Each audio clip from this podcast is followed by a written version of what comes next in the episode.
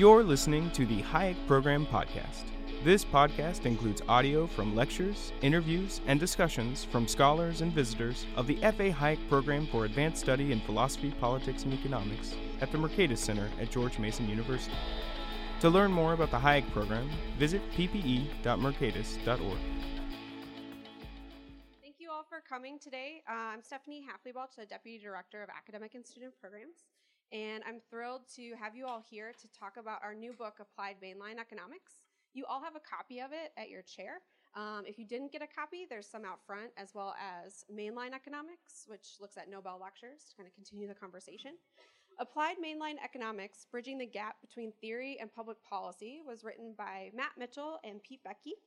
As part of the series for advanced studies in political economy that we do at Mercatus, that's edited by Virgil Storr and myself, uh, we're really excited to have this book come out because, in many ways, it's a primer of what we do at Mercatus and why it's important to do so. Um, so, it's meant to be an overview of the schools of thought that we find important and also explain why those schools of thought are important to look at the real world and problems in the real world to solve them. Um, Matt Mitchell is the director of the Project for the Study of American Capitalism and a senior research fellow at the Mercatus Center. He got his PhD in economics from GMU, and he himself bridges the gap between academia and policy um, by doing academic research, testifying on the Hill, um, and working with state and local uh, policymakers. Dr. Peter Boettke is the Vice President of the Mercatus Center, the Director of the F.A. Hayek Program for Advanced Study in Philosophy, Politics, and Economics at the Mercatus Center, and is the University Professor of Economics and Philosophy at GMU.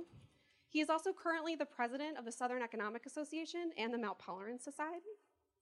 Pete is a PhD, he got his PhD in economics from GMU and is an alumni of our programs. Uh, he's co authored or authored 12 books and he works in academia, kind of fills that in practice by really thinking about our student programs and ways that we can train the next generation of students. Before I hand it over to Matt to give a brief presentation, and then I'll facilitate a conversation between Matt and Pete and open it up for questions for you. I first wanted to say thanks to everyone at Mercatus that made this book possible. It's been years in the making, and we're all really excited to have it come out. Um, particularly, I want to thank Garrett Brown and his team for everything he did in the publication side everyone on SAMCAP and the ASP teams for what they did to get it out, and everyone who read it and gave feedback and kind of hoped that it would come out eventually as well. um, so thank you all uh, for that, and with that, I'll turn it over to Matt. Excellent. Thank you all for coming here. I, I want to thank a few people. Uh, first and foremost, my co-author Pete. Uh, Pete started teaching me about 15 years ago, uh, and he's never stopped, uh, including in the process of writing this book. I learned uh, an enormous amount. Um, that may make you nervous as a reader to learn that, you know, in some ways the, the writer is just like a few sentences ahead of you learning stuff, but uh, that's the way uh, writing actually works. Um, so uh, I want to thank Pete. I want to thank Richard Williams, uh, first of all, for, for being here. I, I, I really appreciate that. Uh, but for really encouraging uh, the writing of this book. So we have used the term toolkit for a long time, for as long as I can remember being at Mercatus. Um, but we, kind of needed to put some uh, meat to the bones to actually describe what do we mean by toolkit. Uh, so Richard really encouraged us to, to do this project, um, and he uh, was one of the many people who uh, helped us write it along the way. And then, of course, uh, to Stephanie and to Garrett's team and to the great uh, copy editing and just the whole, the whole process was really a great process. Okay, so what I'm going to do here for just really 10 minutes here is kind of give you a little bit of background on, on sort of the title and what we mean by mainline economics. Uh, and then uh, I'm going to end by sort of teeing up what I think are the main elements of it, and then I, I hope really in the in the back and forth discussion is where we're going to we're to learn what those are. So the, the term mainline economics is, is a term that uh, Pete has now used for uh, for several years, and really probably the best way to understand it is in contradistinction to the idea of mainstream economics. Okay, so what is mainstream economics? Well, in a word, mainstream economics is whatever is fashionable, all right? It's uh, the current definition of just what's cool, right? Okay, so I'm gonna, I'm gonna walk through two versions of what could be fashionable, okay? So uh, one version of what's fashionable right now is what uh, uh Nobel laureate um, Tjalling, I think is his first name, Koopmans, he actually is a distant relative of Chris Koopman, uh, uh, what he described as measurement without theory. And so, measurement without theory is this idea that if you want to understand the world, don't worry about theory, just, out, just go observe it, okay? Uh, but there are a lot of ways that you can uh, go wrong in just thinking that you can observe it. And by the way, this has become particularly popular in the last few years as we have more data sets, more sophisticated, way, sophisticated ways of testing them, uh, more sophisticated techniques. A lot of them sound really fancy too. Uh, but just to give you a, a, flavor of this, so here is a number of people who drowned by falling, by falling in a pool. Uh, correlates quite well with films Nicolas Cage has appeared in. Um, maybe there's some causality. Maybe you could build a theory about why the, the, two are related. But I suspect actually that just relying on measurement without theory isn't going to get you very far. Uh, divorce rates in Maine correlate quite well with per capita consumption of margarine. This doesn't surprise me. Margarine's awful. Um, uh, letters uh, in the winning word in the National Spelling Bee correlate with number of people killed by venomous spiders. I was sort of depressed how many of these correlations have to do with death. Uh, so uh, but actually, if you want to learn more, just look up, uh, just Google spurious correlations, and there's literally 30,000 uh, correlations like this that are you know tightly associated, but uh, you don't have, uh, they, they, have very little theory behind them. So what's wrong with this? Um, to give another one, um, police per capita correlates quite well with crimes per capita. So are police causing crimes? No. If you want to do sophisticated empirical analysis, you need to understand the relationship, which could be that something else is causing both crime rates in cities and police in cities. And in fact, the best empirical techniques rely on theory and, and are grounded in, in good theory because that's the only way you're going to make sense of things like those, those statistics. So we make the case that uh, good economics needs to be grounded in theory, which begs the question of what sort of theory. Well, uh, let me give you a version of what I think probably should not be the theory. Um, and so one could call this theory without, uh, without reality. Now, that may be a little bit harsh because what I'm going to tell you, I think I, I believe part of it. And I, I teach it, and I think most economists teach it. But the problem is where you think that this is an absolute description of reality. So I'm going to talk uh, just, just a minute about the, the uh, perfectly competitive model in economics. Okay? So, uh, and if, if you, this is all foreign to you, don't worry because it's not, the, it's not the substance of what we're getting at. But the basic idea here is okay, you've got a demand curve that slopes downward, you've got a supply curve that slopes upward, uh, and in a competitive market, uh, this sends a very special kind of signal to a competitive firm in the market, and they face uniquely a flat demand curve. Flat demand curves are really nice in, in math because a flat demand curve means you have a flat av- uh, marginal revenue curve, and you set any rational um, profit ma- maximizing firm sets marginal revenue equal to marginal cost, and that happens at this spot right here. Uh, and then this is magical because back over in the market side, uh, a few things are true. Marginal cost equals marginal benefit. Put a little star there. This maximizes consumer and producer surplus. Going to put two stars there. And this means that the equilibrium is at the spot where uh, it's the minimum point on average total cost curve, right? Have I convinced all of you that markets are awesome with this? Okay, so for a lot of people, this is the version of why markets are awesome for a lot of people who both believe in markets and people who don't believe in markets. I don't think this is a terrible story. Uh, we had um, Israel Kirzner here a few, a few years ago, and somebody asked about supply and demand curves. And he, they said, do, do, these belong in economics? And he said, they, they belong at the beginning.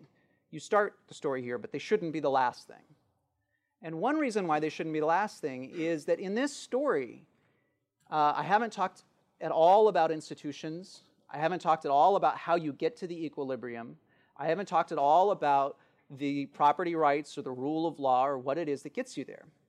And what's, what's a frustrating part about this is this story relies on a set of highly stylized assumptions that are designed to make the math work.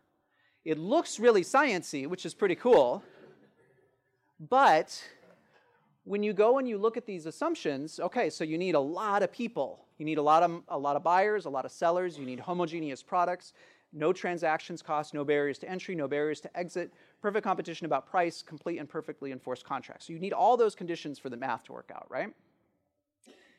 And it doesn't take somebody like Paul Krugman in the New York Times uh, magazine in 2009, it doesn't take him many words to say that these are pretty unrealistic assumptions, right? And all you need to do is prove that a few of these assumptions aren't going to work and the math doesn't work, so therefore the, the theory must be bogus, right? Um, and of course, people do that, right? So, what we argue is that this version of economics has really sort of lost its way, and it's missing what should be the main line of economics. And the main line of economics, it's called the main line, and Pete can elaborate on this, because you can trace it all the way back to Adam Smith and actually even earlier. And it, it has three propositions about which we'll, we'll discuss essentially in the Q&A and with, you guys uh, over the next, next uh, uh, few minutes. Uh, number one, it's that the market is a process. Okay, when you see that static supply and demand curve, you don't see entrepreneurs who are, who are moving uh, prices and quantities towards equilibrium. You don't see people who are disrupting markets and thinking of totally different ways of pleasing consumers and, and creating value for people. You don't see the process of specialization that happens over time as people gain expertise doing, doing things. Uh, you also don't even see the process of um, people discovering what it is that consumers want and what it is that the price ought to be. Uh, so, so, number one, the market is a process. And we ground this in the idea uh, that it's all about exchange and that humans are unique in that, uh, as Adam Smith said, no one ever saw you know, one dog exchange a bone with another. And it is true that uh, humans really are, are quite unique as species that we exchange with unrelated members of our species. Not many other animals do this. Uh, in fact, uh, I think the only other example is some chimpanzees ex- exchange uh, sex for food. Uh, and uh, probably some humans do that too, but we don't. we exchange a lot of other things, right? So, one is that the market is a process and it's about exchange. Two is um, culture and the institutions in which things in, in which we exchange influence that process of exchange. So go back to those earlier assumptions. They assume zero transactions costs. Well, that's that's a big assumption, and there's a lot of places in the world where there are not zero transactions costs. How do we get there? What, what dictates uh, transactions costs? They assume perfectly uh, enforced contracts. How do we get there? We can't just assume away the most important problems in economics. Some, the most important problems in economics are how do we get the institutions that promote uh, mutually beneficial exchange that is social, that, that where uh, one, one person trading with another leads to results that are beneficial for third and fourth and fifth people all around, right? How do you get there? Um, so, embedded in that second assumption that culture and institutions shape that process is that some institutions and some cultures lead to uh, an invisible hand theorem. They lead to the idea that in seeking our own interest, we can benefit society. But an important corollary there is that some institutions and some cultures don't. So, how does that happen? And that gets to the third, the third uh, point, which is that institutions themselves are the product of exchange. So um, we have laws, and laws are created by policymakers who happen to be people, and they, uh, an, an important part of that process is exchanging. They exchange votes, they exchange money, they exchange endorsements, they exchange words, lots and lots of words. And all of that exchange in the political setting uh, does not always lead to the best institutions to govern um, our interactions with one another. So I'm going to leave those three points up there uh, and then really kind of open it up to discussion, and you guys can, can uh, delve deeper as, as, we, as we go. So thank you very much.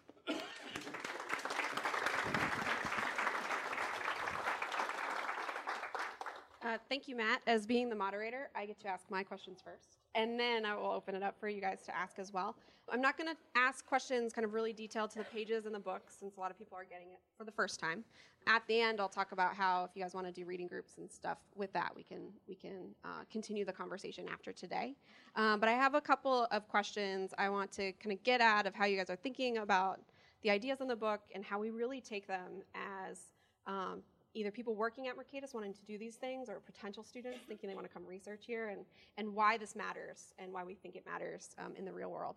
Um, so first I want to talk, uh, have you guys talk a little bit more about those three main elements of, of mainline um, and really kind of think of, and kind of what those are that really stand out, sort of what's maybe compare with some um, kind kind of mainstream ideas. You've mentioned a few, but that we're really kind of tackling or providing new answers to questions that mainstream economics thinks they have the answers to, and it might be not so much. So um, I don't know if, if, which one of you guys want to take it first, but kind of talking about those three propositions a little bit more. I'll try to talk, but you can cut me off if I go on too long. And I apologize to everyone here. I've been fighting a cold for uh, quite a while. and I also, along with Matt, want to thank uh, Matt, uh, Stephanie, and Garrett, and also uh, in my acknowledgement um, to the book, I acknowledge Brian Hooks. Brian Hooks was a uh, program assistant uh, 15 years ago or so, and um, he's now the head of the Charles Koch Foundation. And uh, Brian started from those very humble beginnings and, and, rose through the organization, and the whole time he sort of carried me along with it. Um, I came here in 1998. Brian joined in the early 2000s, and we brought, when I came here, I brought with me a connection to USAID that I was involved with at University of Maryland. And then unfortunately, Mancur Olson passed away, and the people at University of Maryland didn't really understand what it meant to talk about institutions and development. Um, but the people at USAID at the time, this was all the rage. They wanted to talk about it, and they understood that I understood that. And so they decided to move a slice, a part of an existing grant. By the way, you can imagine the academic angst over that one. Uh, an existing grant to the University of Maryland and give us a slice of it. And Brian was the manager of that grant, and that started a thing called the Global Prosperity Initiative, which then eventually led to Enterprise Africa, um, which eventually then led to the, ironically, to the Gulf Coast Recovery Project, because we tried to take what we learned from those ideas to apply to what went on in the Gulf Coast Recovery, and um, and you know, and so forth and so on. And so this idea, by the way, of if you go back and look at old stationery from Mercatus or the old Center for the Study of Market Processes, you'll see that the M is not the symbol. What you'll see instead is a triangle. Now, for those of you who are into this, you understand where that triangle came from. It's Hayek's triangle of a capital structure in the economy. But the problem with symbols is that if no one understands what the hell you're putting, it's not much of a symbol. This is some kind of postmodern version of a bridge, by the way, uh, which was when we re envisioned what we were trying to do. Our goal was to take the cutting ideas of academic research and bring them to bear on the pressing issues of public policy, and that Mercatus would provide that bridge. And that became the sort of way we understood the interactions between, say, what we do out in Fairfax and what you guys do here in Arlington, and the symbiotic relationship between the two, those two things. And that sort of drives what's going on here, and uh, and hopefully, uh, you know, you guys can see that and and and build on that. So I think that's uh, just get that out of the way. Uh, uh, Stephanie asked me a question about mainline and mainstream, uh, just as a, a matter of personal history. Um, was teaching, when I first got out of George Mason, you have to put yourself in a little bit of a time machine. Um, I was a pretty cocky kid. And the reason why I was a cocky kid was because I wrote on the collapse of communism right when communism was collapsing. In fact, I won the Omicron Delta Epsilon, which is the Honor Society for Economics. I won the best dissertation. Not the best dissertation at George Mason, best dissertation in the United States. And so I got to go to the AEA meetings and everything like that. Um, it, it, for a time being, every place I gave a job talk, I got a job offer uh, because I was in hot demand. It was the late 80s, communism's collapsing. I was the guy talking about it. So I ended up by going to New York University. Well, you know, communism collapsed and then the transition sort of didn't go so great uh, at different places. And I started getting involved in giving IHS talks. And I would go to IHS talks, and then these kids would come up to me and say, But you're not a mainstream economist.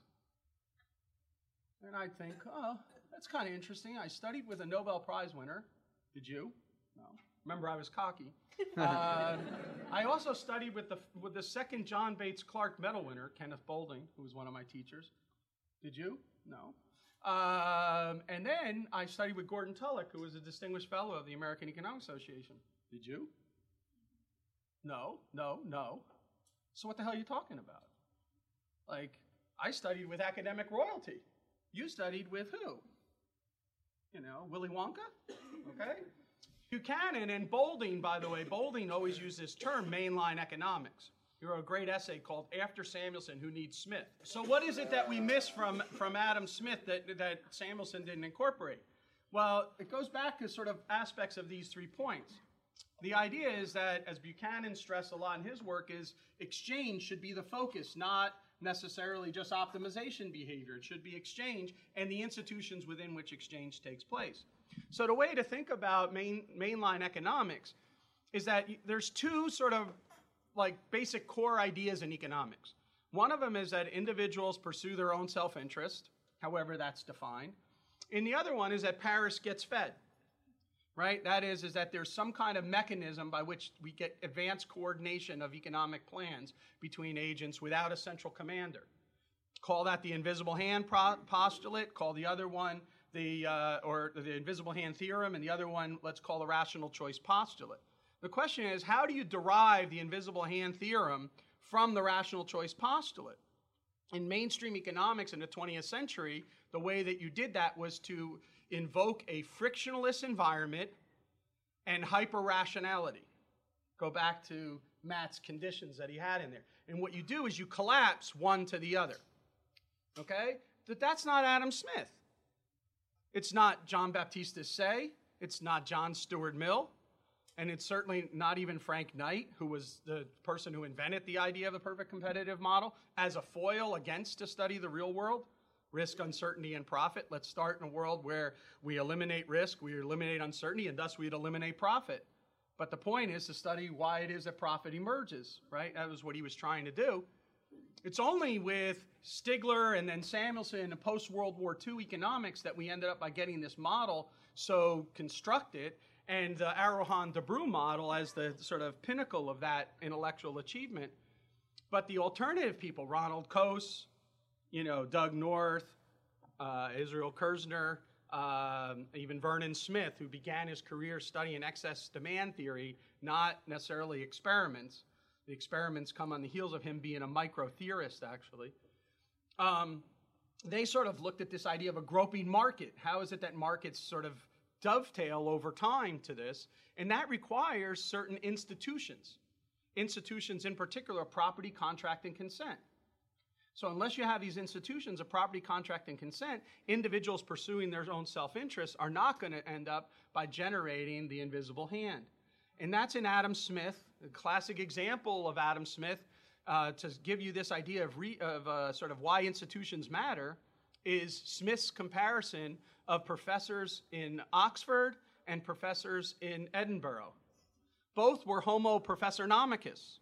They want to, you know, maximize their income with the least amount of effort in their teaching. So they're homo professornomicus.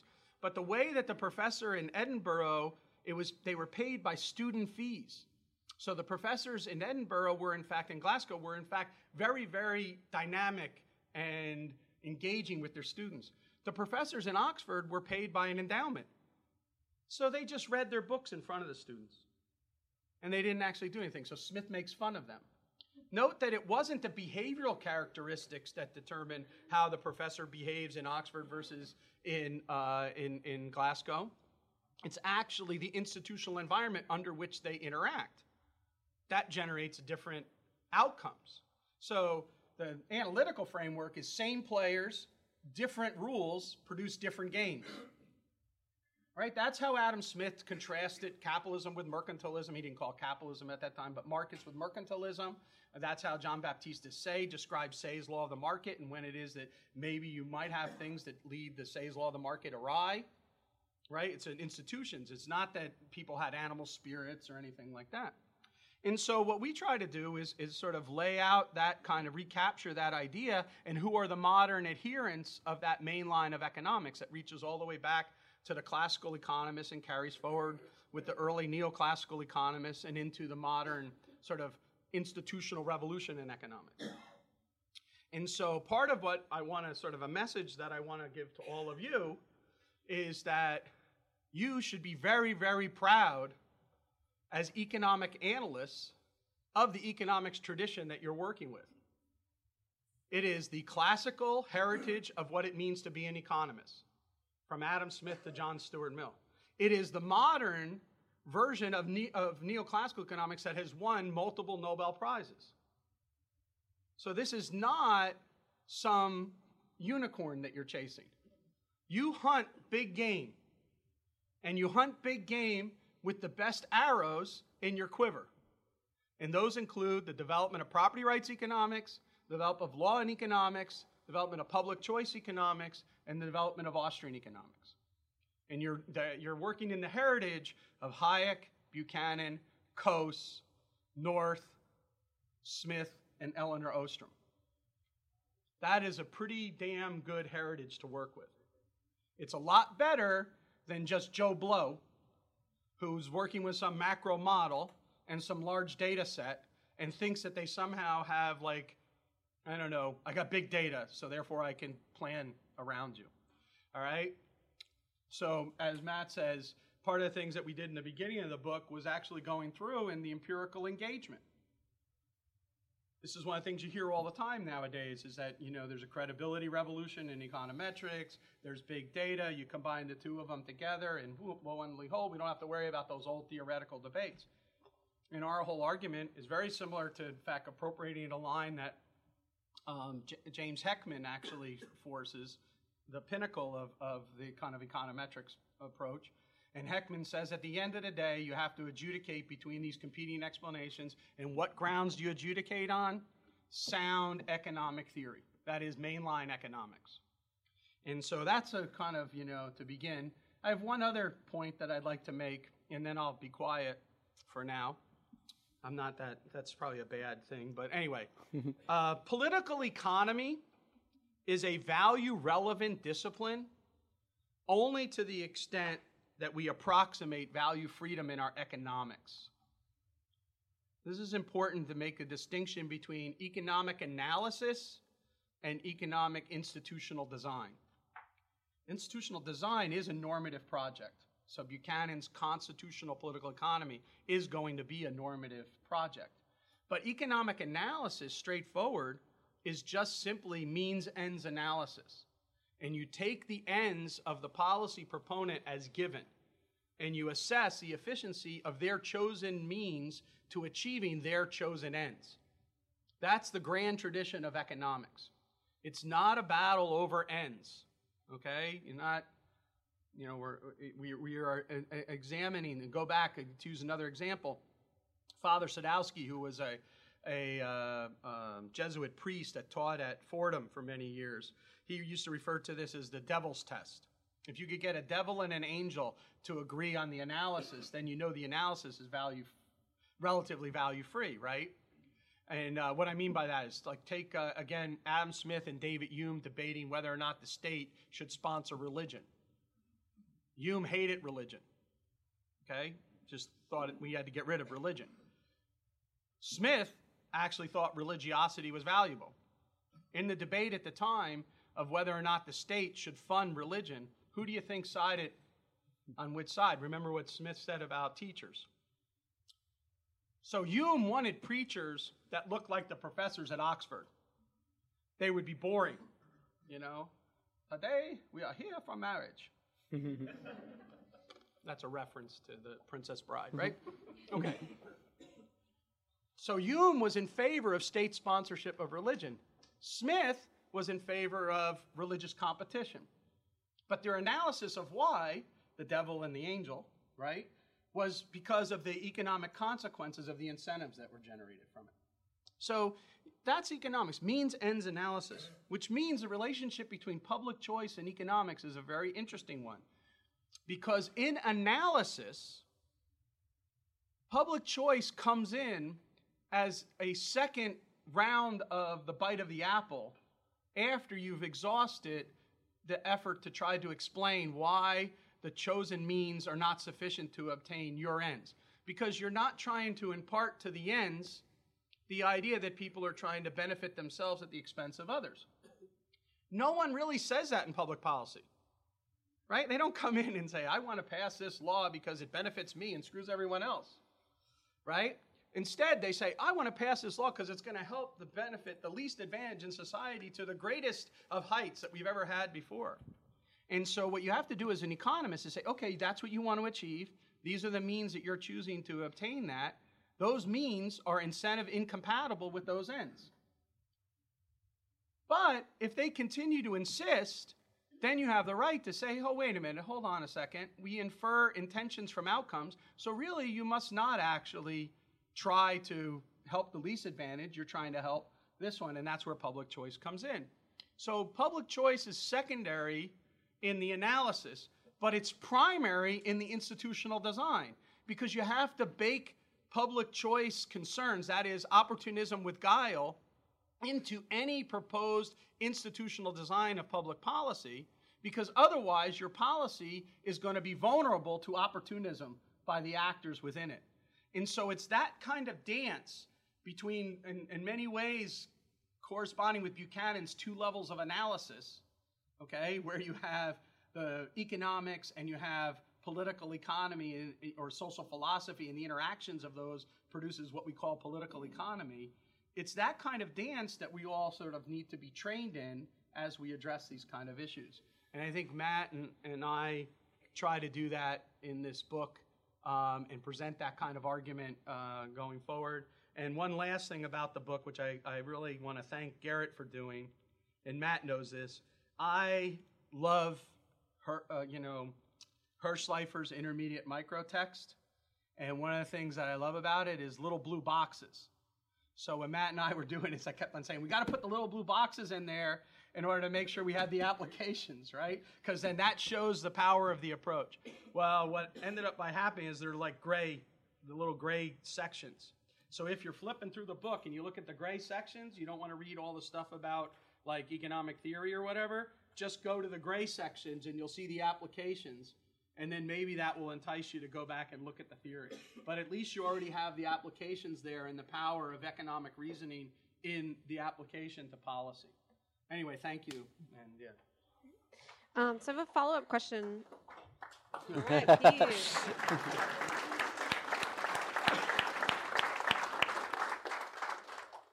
have a follow up question for Matt, and it gets to what you were talking about about sort of the, the chalkboard economics, mm-hmm. uh, the supply and demand curve, uh, and how that goes astray if we take it too far in studying reality, but how it can be helpful in teaching somebody about economics. Mm-hmm. Um, and so Kerzner talks about how it should be at the start.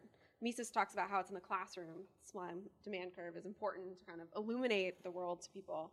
But how do you navigate that, particularly when you're looking at policy questions? What exactly does research look like in the main in the mainline uh, tradition? Mm-hmm. If you could have maybe some examples that can help people see this is what you do as a researcher that really follows this advice. Sure. So, um, okay. So, what I like about that diagram, and like I say, I, I use it in class, uh, is it it does get at the idea that exchange is mutually beneficial. You can see consumer surplus and you can see producer surplus. People gain from exchange. That's awesome. Okay. Uh, it also gets at the idea that generally there's an incentive to try to make things better. But this is the part where I think it misses it. Is it doesn't tell you who get who makes things better. It doesn't tell what this doesn't tell you is that if there's a problem here and you're not maximizing the gains from exchange, an entrepreneur has an incentive to fix the problem. Somebody can profit from it. So here, let me give you the classic e- example uh, asymmetric information. So if one side of the market doesn't know, know as much about the market as the other side, those with the superior information, um, by one version of this, they can take advantage of the others. The other version of this is just that uh, trade doesn't happen because you don't have no way of trusting one another. Okay. So you can just look at this diagram and say, okay, trade's not maximizing, um, asymmetric information means that we're not maximizing the gains from exchange. It's inefficient, so we got to regulate it. Well, uh, Adam Thierer uh, and others have shown uh, actually uh, in the real world, entrepreneurs have profited handsomely by closing those asymmetric uh, symmetries of information by empowering consumers through everything from uh, you know handheld devices to uh, rating systems uh, to geolocational uh, data that allows you to make sure that your taxi driver isn't taking you through a circuitous route to the strip in, in Las Vegas or whatever. you know, we have an entrepreneur can change that process. So that's really where I think it, it misses it, is it doesn't tell you how you get to the equilibrium. It doesn't tell you how certain ins, uh, institutions shape people's incentives to move you to the closer, uh, you know, more efficient outcome. Uh, so one more question. Something that we haven't talked about as much so far today, but is a theme that happens through these scholars in the mainline tradition, is this strong desire for humility when thinking about what we can engineer for other people and also the limits to what we have for kind of impacting policy and, and, and providing social change. Uh, Hayek, in his Nobel lecture, says this explicitly um, that you know, sort of this this quest we can get on to make an impact can sometimes lead to uh, this pretense of knowledge. And so having the tools of mainline economics brings a whole new set, but with that we also have this uh, strong warning that says be humble and be cautious about what you do.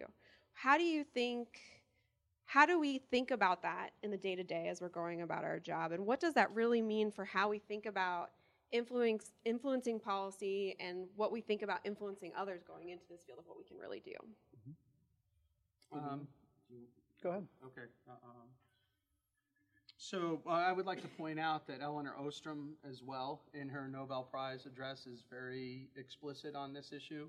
Um, and it ties back to her husband Vincent's work on the intellectual crisis of public administration and the substitution of the democratic administration to bureaucratic administration um, and what that entails. And I think that that story is a very important story about how economics evolved away from the main line. Uh, was because we had a transformation of public administration. Public administration is actually one of the main uh, employers of economists. So the demand side was there, and the supply side responded to that.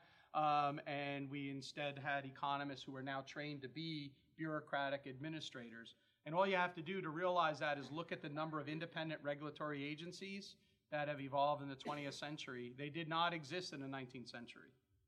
They're all part of the 20th century, and they became major employers of economists that are supposed to do something, which was to manage an economy, and even more, to manage an economy irrespective of democratic pressures.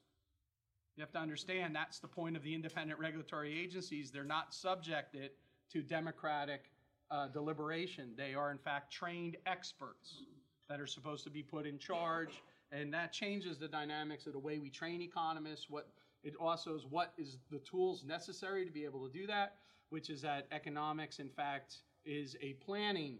It's a tool of social control, not a tool of social criticism and of understanding. And that transformation, Adam Smith used to make fun of the man of systems, right? In the famous invisible hand passage, if you read right, uh, you know, above it, what he says is that uh, this would give, you know, that individuals should be allowed to decide what to do with their own capital. And he says any effort to tell them how to direct their own capital would not only load the administrator, the Senate, or whoever with knowledge that they don't have, presume they had knowledge that they had, but also load them with authority that can't be trusted in them. And in fact, he says, would nowhere be as dangerous as in a man who fancied himself fit for this task. Okay? So Smith demanded humility as well, and that comes all the way through. So, what does this lead to? It leads to policy that focuses, as we talk about in the book, on predictable rules. So, you want to have rules versus discretion in your policy. So imagine again, you're running the Fed, but you're running the Fed according to the rule of law, right? Not according to some kind of optimal, you know, policy of central bank policy for discretion. So it's a move away from discretion, more towards rules, a more uh, restrained notion of setting the environment. Um, you know, uh, think about Adams' work, uh, going back to this. What's the difference between a precautionary principle right? Imagine if we mm-hmm. tried to actually have all innovations pass through a precautionary principle, we'd still be in a buggy, right? That's the problem now. Instead, if we have like a rule of law that sets up and people can, in fact, engage in all kinds of innovations, some of which fail, a large part of them fail actually, some of which succeed, that's how we learn through this process. And so the process itself is what teaches us. But if we do engage in institutional design, we have to remember that we're in an imperfect world with imperfect human beings designing imperfect institutions. So those one size fits all, which is one of the reasons why you maybe want to push down to the polycentric ideas of local experimentation to, to do that so we can continue to learn. But if we're going to do this, we're not going to make assumptions of omniscience. We're not going to make assumptions of benevolence. And we're going to bake that into the way we do our institutional design. And we're always going to think in terms of incentive compatibilities, right? What are the incentive compatible policies and what are the incentive compatible strategies for implementing those policies? And that's the only way we can kind of wrap our heads around these kind of ideas rather than the idea that we know exactly. So, for those of you who studied economics, understand the full thrust of the pretense of knowledge. Just go and look at a simple Keynesian cross. Mhm. That's all you have to do. Simple Keynesian cross. It told you where it is that you have a deficient aggregate demand. That gave you an unemployment equilibrium. You know what the full employment level of output would be. You know that. You know exactly the amount of G that you need to increase in order to work through a multiplier, which you know what the percentage of that multiplier is, in order to be able to get that. That's a different tool than even this supply and demand analysis, right? This is an attempt to orchestrate, or as Hayek says, you know, this is the constructivist urge, even in sort of the macro policies. But one of the th- key things, again, in the Keynesian system was there's no incentive compatibilities working all the way through. Right? It was the trained expert could pick, and the citizen was a passive citizen that just responded. And so once we start the interaction effects of the incentives that everyone faces, all that stuff goes away, and we end up with these destabilized environments. And so this is one of the things that we care about. Uh, great. So please join me in thanking Matt and Pete for the book Oh. and the presentation.